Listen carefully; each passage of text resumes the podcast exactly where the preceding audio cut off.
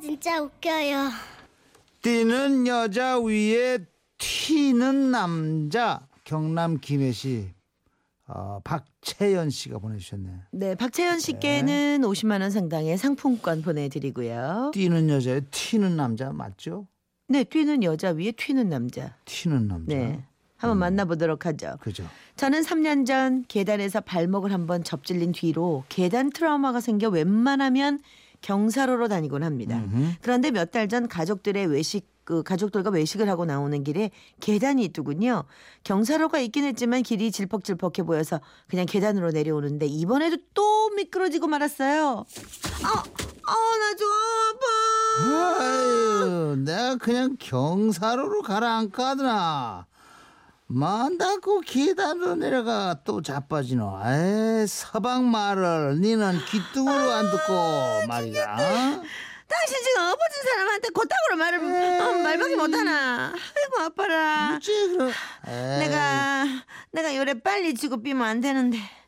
이짜저짜 돈 꺼준 데도 있고 비상금도 써야 되고. 아이고 내 빠마둬야 되고 내 학기 천지빛깔인데 내 죽어보마 그래서 어쩔 끼고. 아이고 아파라. 내가 보장하는데 당신 요래 다쳐가 절대 안 죽을 사람이다. 걱정 말이.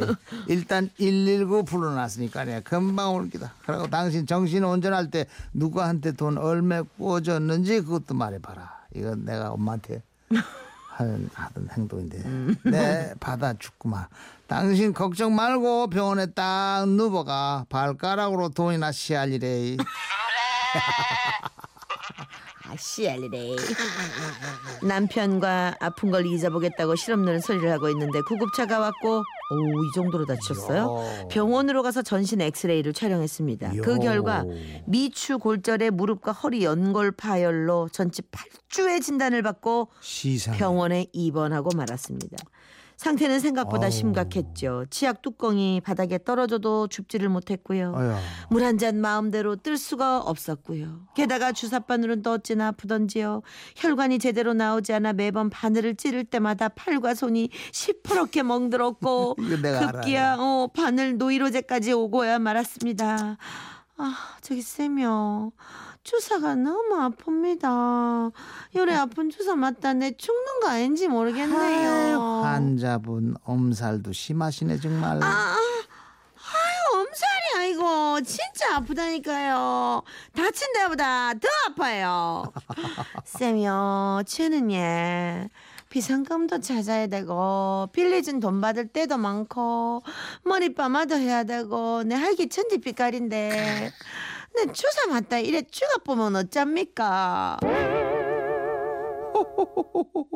환자분 그럼 일단 빌려준 돈부터 얼른 받아 두셔야겠네요. 병원에 입원해서 돈 많이 들어간다고 돈 달라고 한번 해보세요. 저는 그 말을 듣고 제 돈 300만 원을 빌려간 단짝 친구가 생각났습니다. 그래도 단도직입적으로는 말하기 좀 뭐하고 그냥 병원에 입원을 했다고 문병 좀 와달라고 했죠.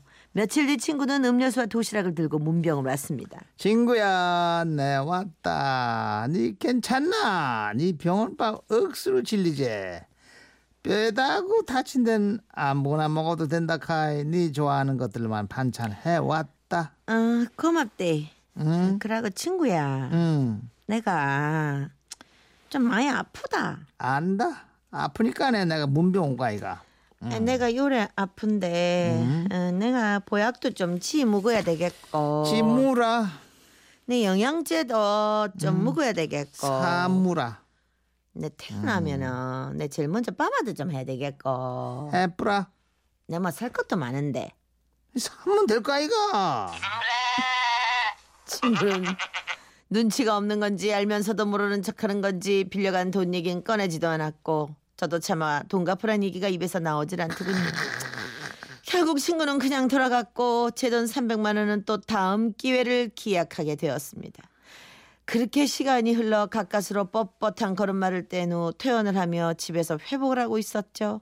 그런데 하루는 음식물 쓰레기를 버리러 가는데 엘리베이터 앞에 한글을 창조하신 세종대왕님께서 완화가 웃고 계신 게 아니겠습니까? 우와, 주상전하께서 여기 계시네. 아이고 이 기회는 행제고 내가 친구한테 돈도 꿔주고 내 아주 착하다고 내한테 하늘에서 상을 주는 갑네. 아유 근데 이 허리가 안 굽혀지는데 이거 어째 주볼까? 아이고 우째 주워가져가지 이거.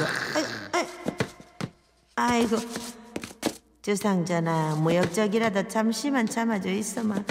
내 발로 끌어가겠습니다. 그렇게 야금야금 발로 지폐를 끌어 집 앞까지 왔고 오호. 현관문을 재빨리 열어 지폐를 톡 밀어넣었습니다. 오호. 그런데 이젠 지폐를 들어 올리는 게 문제였죠. 그때 문득 제가 다쳤을 때 남편이 했던 말이 생각났습니다. 당신은 걱정 말고 병원에 딱 누워가 발가락으로 돈이나 씨알이래. 발가락으로 씨알이래. 그렇지. 그 방법이 있었지. 저는 어렵게 엄지발가락으로 지폐를 딱 집어들어 올렸습니다. 아이고 이제 이 돈을 어쩌제. 주온 돈은 빨리 떡 사 먹어야 된다던데. 다시 나가갖고 빨리 떡을 사와야겠다. 그렇게 저는 뻣뻣한 걸음으로 엘리베이터를 타고 1층에 내렸는데 씩씩하게 걸어나가는 순간 들고 있던 지폐가 제 손을 빠져나가 툭 떨어지는 게 아니겠습니까? 아니 전 여기에서 허리를 굽힐 수도 없고 이러지도 저러지도 못한 채 지폐 앞에 서 있는데 저 멀리서 남자 고등학생 한 명이 걸어오는 게 보였습니다. 어이 학생 안녕. 안녕하세요. 근데 저 아세요? 아니 모르지. 근데 왜?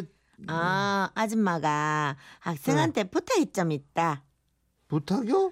내가 허리를 좀 다치갖고 내 이게 구부릴 수가 없어 그러는데 여기 떨어진 돈 좀 주워줄래? 아줌마가 주시면 되잖아요. 아니 내가 주울 수도 있는데 다치갖고 내 허리가 아프다니까 좀 주워주라. 싫어요. 아줌마 저 지금 테스트하는 거죠? 이거 몰래 카메라 같은 거예요? 아니라니까 아줌마가 이 허리하고 엉덩이 뼈가 골절돼가 이 못 꼬부려서 그런다니까. 근데 그럼도 겨우겨우 걷는다 카이. 진짜요? 그럼 뛰지도 못하겠네요? 당연하지. 걷기도 힘든데 어째 뛰겠노? 진짜 못 뛰고 못 구부리시는 거 맞죠? 아이 그렇다니까. 그러니까 얼른 좀 주부줘. 남학생은 계속해서 제 눈치를 살피더니 이제 좀 설득이 됐는지 지폐를 줍기 위해 고개를 숙였습니다. 그런데 그 순간 아줌마! 이 돈 흘린 거 주운 거니까 지가 임자예요. 어서 떡 사 먹어야지. 600만 불의 사나이 음악을 왜 틀어줬어? 좀 뛰어가면서 좀 하지. 응? 저는 지폐를 들고 냅다 튀는 학생을 보고 황당해서 멍하니 서 있었습니다. 역시 공짜 돈은 바라는 게 아니었던 걸까요? 그날은 제 인생에서 에베레스트 등산한 것보다 더 기운 빠지는 날이었습니다. 아이고 학생이고 아주 그냥 연근해. 당돌하네. 그러면 안 되지 학생. 아무리 주분 돈이라도. 어느 동네인가. 그러면 근데 영악하다. 난 이거 좀. 그럴 수 있죠. 아니 물론 그럴 수는 있는데 우리는 소진했는데. 봤는데 아줌마가 멀쩡해 보이는데 주워 달라 그러니까 이상할 거 아니요. 그럴 거 아니에요. 아니 물론 그렇긴 하지. 그래도 우리는 아줌마 돈일 거라고 생각을 먼저 하게 되는데 이 땅에 떨어진 건 임자 없는 돈이니까 내가 주워간다. 대단한데. 그게 되겠어. 4930님이 친구한테 돈 못 받으신 것도 그렇고 돈 주워달라고 부탁한 학생도 그렇고 사람을 잘 못 보시네. 강명숙. 아픔은 저도 통장 정리를 해보게 되더라고요. 사람의 마음이 약해져서 그렇죠. 그러나 봐요. 그리고 아까 편지에도 그러지만 이 돈을 이렇게 빌려주면요. 왜 빌려준 사람이 더 죄인 같아요? 글쎄 말이야. 난 세상이 참 특이해. 그쵸? 예, 그래서 저 돈 잘 안 빌려줘요. 저도요. 예. 저도. 크게 안 뜨고 안 해요. 귀찮아서. 이제. 네. 아니 왜냐하면 내가 죄인 같은 게 싫어서. 그러니까. 참. 어쨌든 재밌었어요. 네. 자 50만 원 상당의 상품권 보내드리고요. 김건모입니다. 뻐꾸기 둥지 위로 날아간 새. 이게 어느 영화 제목 이런 거 있었죠. 예, 예. 네.